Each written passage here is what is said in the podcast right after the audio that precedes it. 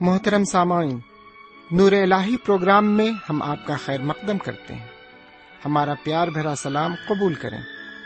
ہمیں امید ہے آپ خداوند کریم کے فضل و کرم سے پوری طرح بخیر و آسودہ ہوں گے۔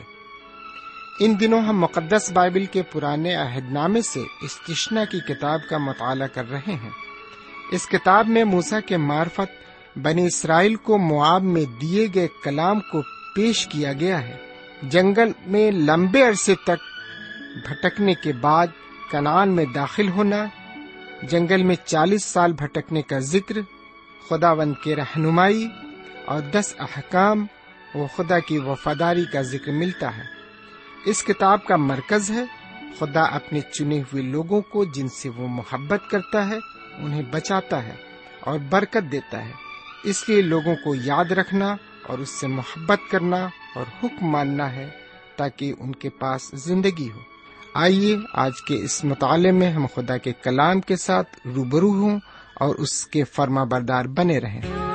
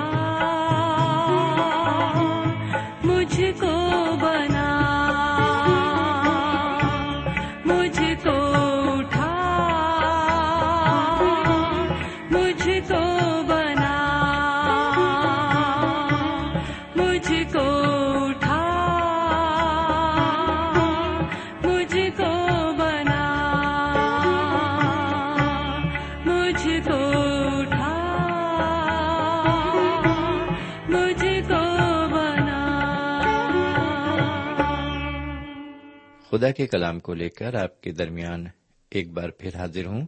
سلام قبول فرمائیے۔ سامعین، ایک بار پھر ہم خدا و تعالی کا تہ دل سے شکریہ ادا کرنا چاہتے ہیں کہ اس نے ایک اور موقع ہمیں عطا فرمایا ہے تاکہ ہم اس کے پرفضل کلام کو سن سکیں۔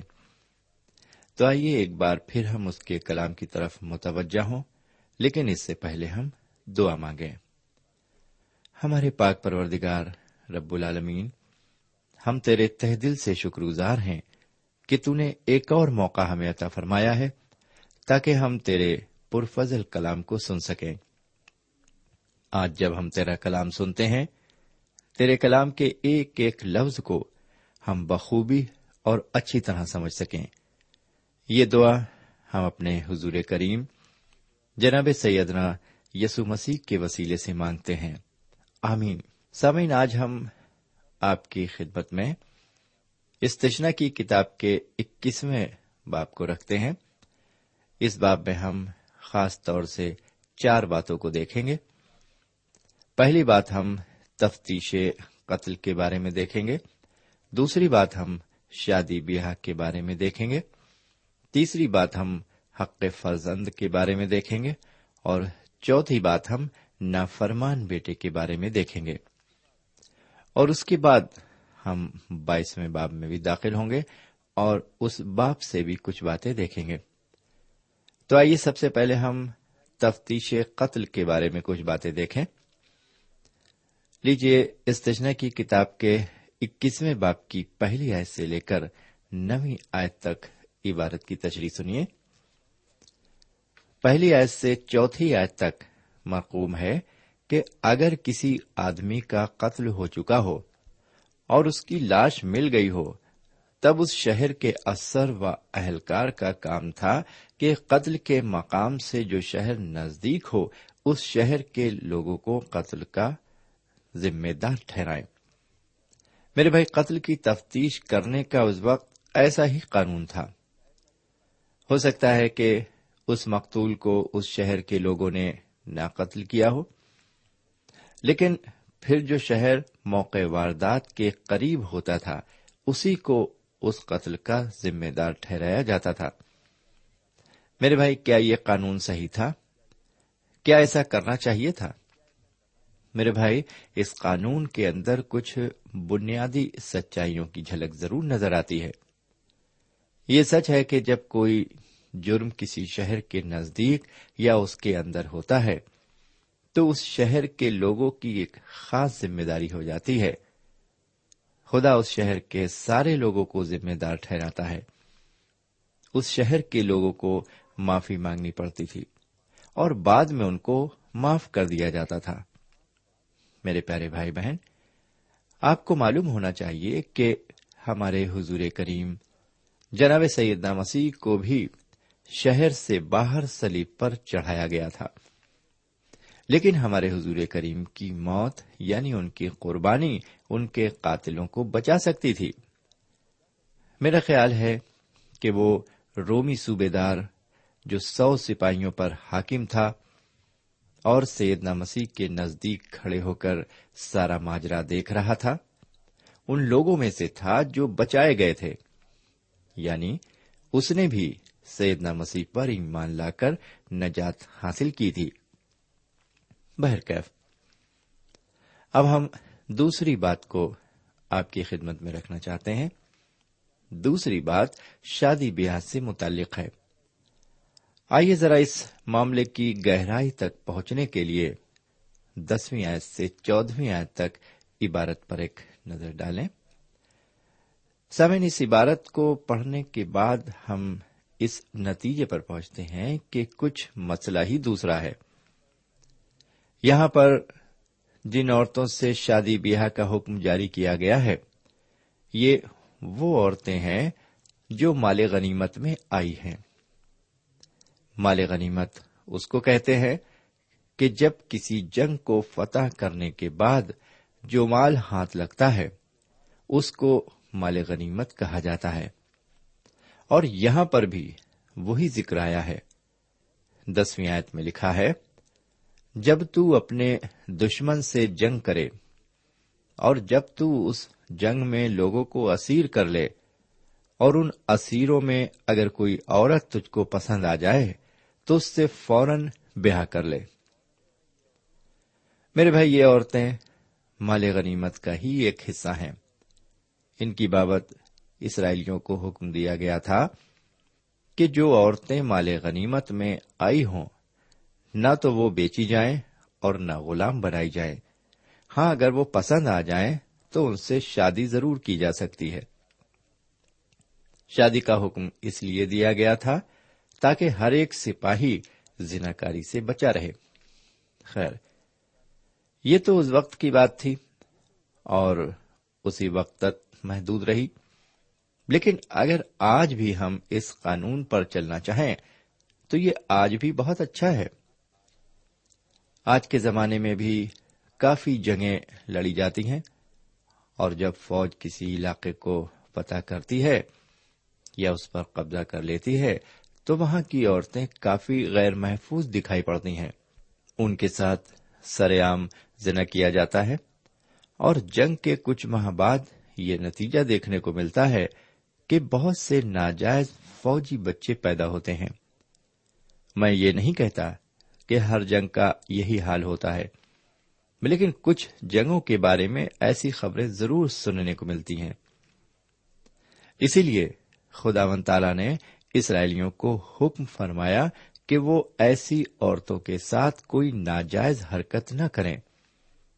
زناکاری کو دور رکھنے کے لیے ہی یہ حکم نافذ ہوا کہ اگر وہ چاہیں تو ان سے شادی کر سکتے ہیں۔ چلیے اب تیسری بات پر چلتے ہیں۔ تیسری بات ہے حق فرزند۔ اس سے متعلق ہم اس باپ کی پندرہویں آیت سے سترویں آیت تک عبارت پر غور کریں گے۔ پندرہویں آیت میں لکھا ہے، اگر کسی مرد کے دو بیویاں ہوں۔ میرے بھائی، آج کے زمانے میں تو دو بیویاں رکھنے کی بات بہت کم دکھائی دیتی ہے۔ ایسا نہیں ہے کہ مرد کچھ سدھر گئے ہیں۔ بلکہ مجبوریاں ان کے سامنے آ گئی ہیں۔ آج اس مہنگائی کے دور میں لوگ ایک ہی بیوی کو نہیں بھر پاتے، تو دوسری کو کیا بھر پائیں گے؟ پھر دوسری بات یہ بھی ہے کہ آج ہمارا سماج بھی صرف ایک ہی بیوی پر زور دے رہا ہے۔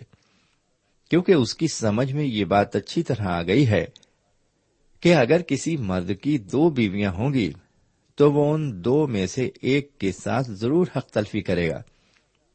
ایک کو خوش رکھے گا اور دوسری کو ناراض۔ ہو نہیں سکتا کہ دونوں خوش رہیں۔ ایک کی دل آزاری ضرور ہوگی۔ اسی لیے ہمارے حضور کریم جناب سیدہ مسیح نے دوسری شادی کو ناجائز قرار دیا ہے، بلکہ دوسری شادی کو زنا کہا ہے۔ سیدنا مسیح نہیں چاہتے کہ کسی عورت کے ساتھ حق تلفی ہو یا اس کی دل آزاری کی جائے۔ لیکن اسرائیلی ایسا کرتے تھے۔ وہ دو سے بھی زیادہ شادیاں کر لیتے تھے۔ اس دور میں بھی کچھ لوگ ہیں جنہوں نے دو دو شادیاں کی ہیں۔ میں اس معاملے میں یہ بالکل نہیں کہنا چاہتا کہ انہوں نے اچھا کیا ہے یا برا۔ لیکن ایسے لوگوں کے لیے جن کے پاس دو بیویاں ہیں، خدا کا ایک پیغام ہے۔ میرے پاس جی ہاں خدا کا ایک پیغام ہے میرے پاس جو میں ان تک پہنچانا چاہتا ہوں۔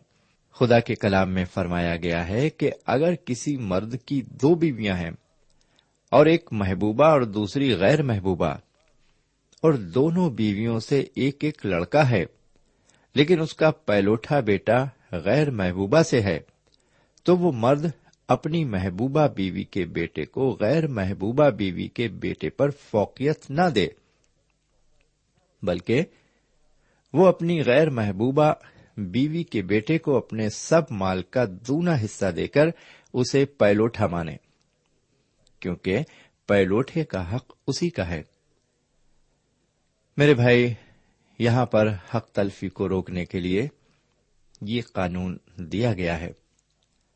اگر کسی مرد کے دو بیویاں ہیں، وہ ایک کو بہت زیادہ چاہتا ہے اور دوسری کو وہ بہت پسند نہیں کرتا تو خدا و تعالی چاہتا ہے کہ اس ناپسندیدہ بیوی کے ساتھ حق تلفی نہ کی جائے، جیسا کہ لوگ اکثر کیا کرتے تھے۔ میں ایک حضرت کو بہت قریب سے جانتا ہوں جو بڑے پرہیزگار اور عالم شرح ہیں۔ ان کے بھی دو بیویاں ہیں۔ ایک بیوی ان کی بےحد چہتی ہے اور دوسری نہیں۔ جو چہتی بیوی ہے وہ ان کے ساتھ رہتی ہے اور بڑی ایش سے رہتی ہے، لیکن جو کم چہتی بیوی ہے، وہ اپنے مائکے میں رہتی ہے اور کپڑے سی سی کر اپنا گزر بسر کرتی ہے۔ وہ حضرت اپنی اس کم چہیتی بیوی سے جنسی تعلقات تو ضرور رکھنا چاہتے ہیں، لیکن پوری طرح حق زوجیت اسے ادا کرنا نہیں چاہتے۔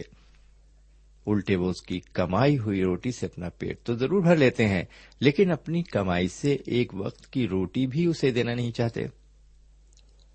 اس کے بچے بھوکے مرتے ہیں، لیکن جو ان کی چہتی بیوی ہے، اس کے بچے ایش و عشرت کرتے ہیں۔ جانتے ہیں میرے بھائی، خدا نے انہی ناجائز حرکتوں کو روکنے کے لیے یہ قانون عائد کیا۔ اب ذرا چوتھی بات پر آ جائیں۔ چوتھی بات نا فرمان بیٹے کی بابت ہے۔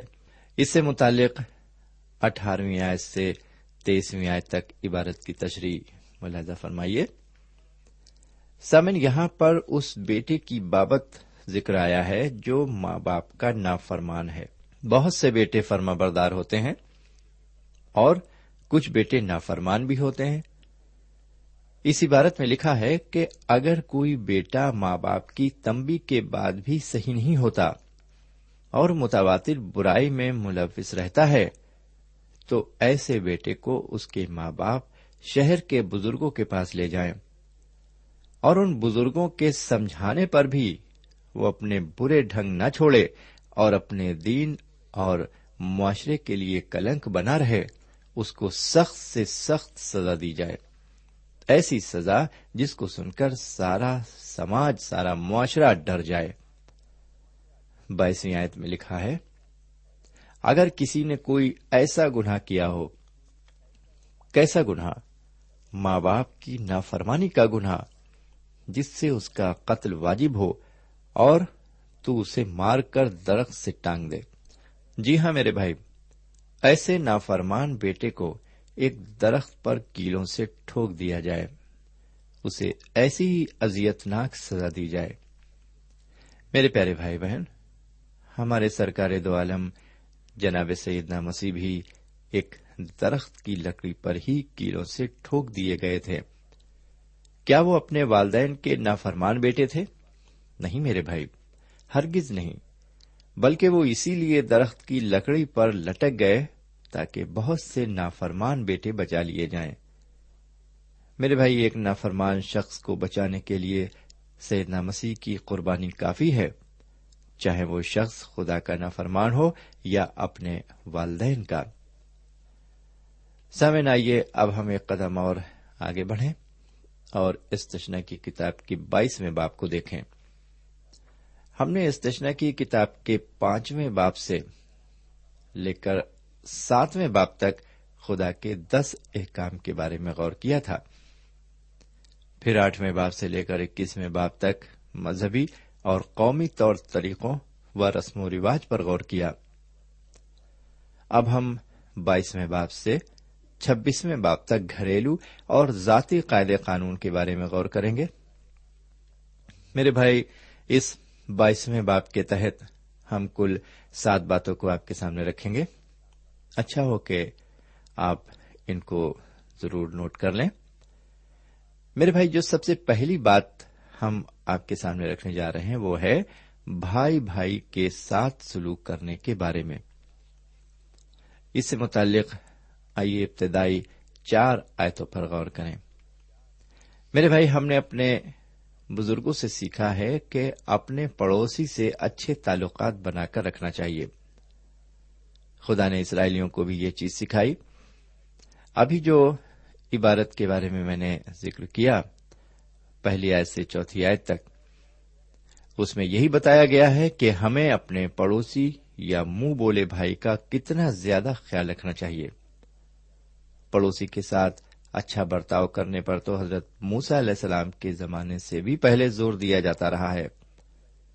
لیکن اب اسرائیلیوں کو اس حسن سلوک کے لیے اور زیادہ مضبوط کیا جا رہا ہے۔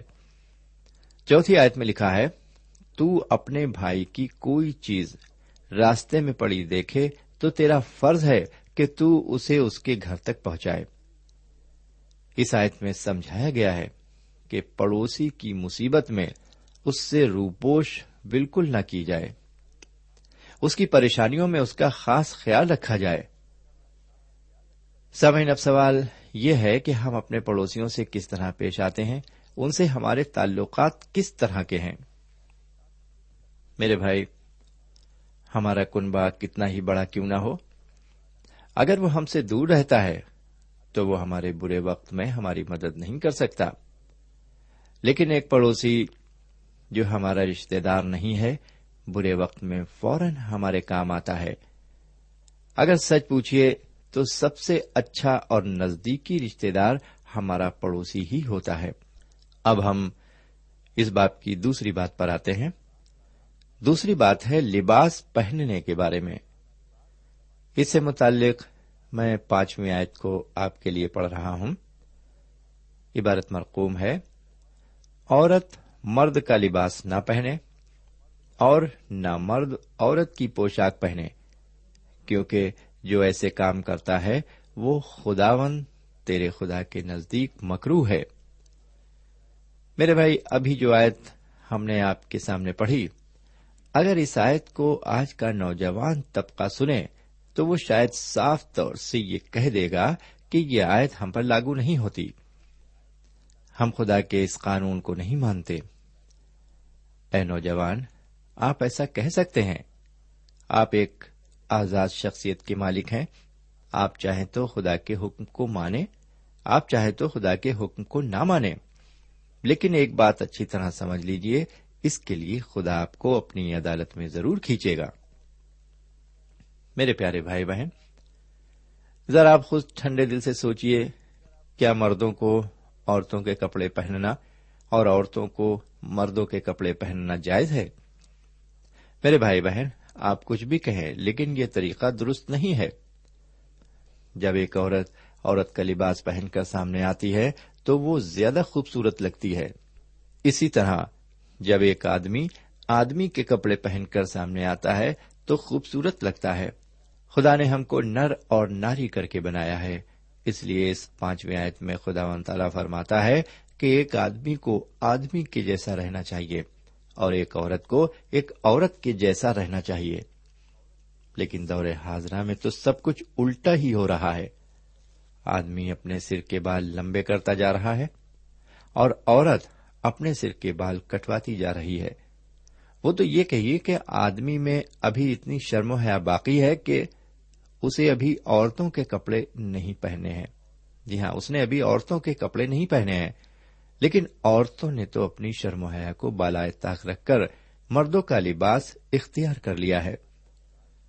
آج کل بڑے شہروں میں زیادہ تر نوجوان لڑکیاں یا تو پینٹ پہنے دکھائی دیتی ہیں یا پھر جانگیے پہنے۔ میرے بھائی، جو کچھ انسان کو خدا نے بتایا اور سکھایا تھا، وہ سب اس نے ایک طرف رکھ دیا ہے۔ اور اپنے دل کی تسلی کے لیے اپنے منمانے ڈھنگ سے سارے کام کر رہا ہے۔ اب ذرا تیسری بات پر آ جائیں۔ تیسری بات ہے چڑیوں کی حفاظت کے بارے میں۔ اس کے لیے ہم چھٹی اور ساتویں آیت پر غور کریں گے۔ میرے بھائی، واقعی کتنی عجیب بات ہے کہ خدا و تعالی چڑیوں کا بھی خیال رکھتا ہے۔ متی کی انجیل کے چھٹے باپ کی چھبیسویں آیت میں ہمارے حضور کریم جناب سیدنا مسیح فرماتے ہیں، ہوا کے پرندوں کو دیکھو کہ نہ بوتے ہیں اور نہ کاٹتے، نہ کوٹیوں میں جمع کرتے ہیں، تو بھی خدا ون تالا ان کو کھلاتا پلاتا ہے۔ میرے بھائی، وہ ایک چھوٹی سے چھوٹی چڑیا کا بھی خیال رکھتا ہے۔ اب ہم چوتھی بات پر آتے ہیں۔ چوتھی بات نئے گھر کی تعمیر کے بارے میں ہے۔ اس کے لیے آٹھویں آیت ملاحظہ ہو۔ لکھا ہے، جب تو کوئی نیا گھر بنائے تو اپنی چھت پر منڈیر ضرور لگانا۔ کہیں ایسا نہ ہو کہ کوئی آدمی وہاں سے گرے اور تیرے سبب سے وہ خون تیرے ہی گھر والوں پر ہو۔ میرے بھائی، اس زمانے میں گھر کی چھتوں کے چاروں طرف کوئی بھی منڈیر وغیرہ نہیں ہوتی تھی۔ لوگ اپنی اپنی چھتوں پر شام کو ٹھنڈے وقت میں بیٹھا کرتے تھے۔ اسی لیے خدا و تعالیٰ فرماتا ہے کہ چھتوں کے چاروں طرف چار دیواریاں یا منڈیر ضرور بنائی جائے۔ تاکہ کوئی بچہ یا آدمی غلطی سے نیچے نہ گر جائے۔ بہرکیف اب ہم پانچویں بات پر آتے ہیں۔ پانچویں بات کھیت میں دو قسم کا بیج نہ بونے کے بارے میں ہے۔ نوی آیت میں مرقوم ہے، تو اپنے پاکستان میں دو قسم کے بیج نہ بونا، تا نہ ہو کہ سارا پھل یعنی جو بیج تو نے بویا اور پاکستان کی پیداوار دونوں ضبط کر لیے جائیں۔ سامعین، خدا کا کلام بتاتا ہے کہ فصل کے بیج میں کسی طرح کی ملاوٹ بالکل نہیں کرنا چاہیے۔ ایک کھیت میں صرف ایک ہی طرح کا بیج بونا چاہیے تاکہ فصل ایک ہی رہے۔ اب چھٹی بات کو بھی دیکھ لیں۔ چھٹی بات یہ ہے کہ کھیت جوتنے کے لیے ہل میں ایک گدھا اور ایک بیل نہ لگایا جائے۔ سامن یہ تو بڑی ہنسی کی بات ہے، لیکن عرب ممالک میں ابھی بھی ایسا ہوتا ہے۔ ان دونوں کو ایک ساتھ ہل میں باندھ دیتے ہیں اور کھیت کی جتائی کرتے ہیں۔ لیکن خدا کا حکم ہے کہ اسرائیلی ایسا بالکل نہ کریں۔ کیونکہ گدھا گدھا ہے اور بیل بیل ہے۔ کپڑوں کے کناروں پر جھالر لگانے کے بارے میں بھی خدا نے فرما دیا ہے۔ یہ ساتویں بات ہے۔ سردار کاہن اپنے کپڑوں پر نیلی جھالر لگاتے تھے۔ تاکہ اس سے ان کی پہچان ہو۔ نیلی جھالر اس بات کو بھی ظاہر کرتی تھی کہ ان کا رشتہ خدا سے بہت نزدیکی ہے۔ اب آئیے ذرا ساتویں بات پر ہم آ جائیں۔ اس سے متعلق اب ہم ایک طویل عبارت پڑھ سکتے ہیں۔ اگر آپ کے پاس بائبل شریف موجود ہے تو آپ اس عبارت کو دیکھ سکتے ہیں وہاں پر۔ میرے بھائی، اس عبارت میں ایک ایسا قانون دیا گیا ہے جس سے معصوم اور بے گناہ بیوی کو بچایا جا سکے۔ یہ قانون کسی عورت پر غلط الزام لگانے سے بھی روکتا تھا اور ایک نفرت کرنے والے شوہر سے اس کی بیوی کو بچاتا تھا۔ اس قانون کی روشنی میں کوئی بھی شوہر بلا وجہ اپنی بیوی پر غلط انگلی نہیں اٹھا سکتا تھا۔ ہاں اگر عورت واقعی غلط نکلتی تھی تو اس کے لیے سزائے موت تھی، اسے سنسار کر دیا جاتا تھا۔ میرے بھائی، یہاں پر یہ سات باتیں ختم ہوتی ہیں اور ہمارا مطالعہ بھی یہیں پر ختم ہوتا ہے۔ ہمیں اجازت دیجیے آج کے لیے۔ خدا حافظ۔ سامعین، ابھی ہم نے خدا کے کلام کے ساتھ اشتشنا کی کتاب کا مطالعہ کیا۔ اس مطالعے سے آپ کو روحانی تقویت حاصل ہوئی ہوگی۔ ہمیں امید ہے آپ اپنے تاثرات سے ہمیں ضرور نوازیں گے۔ ہم آپ کے خط کا انتظار کریں گے۔ خدا حافظ۔ ہمارا پتا ہے۔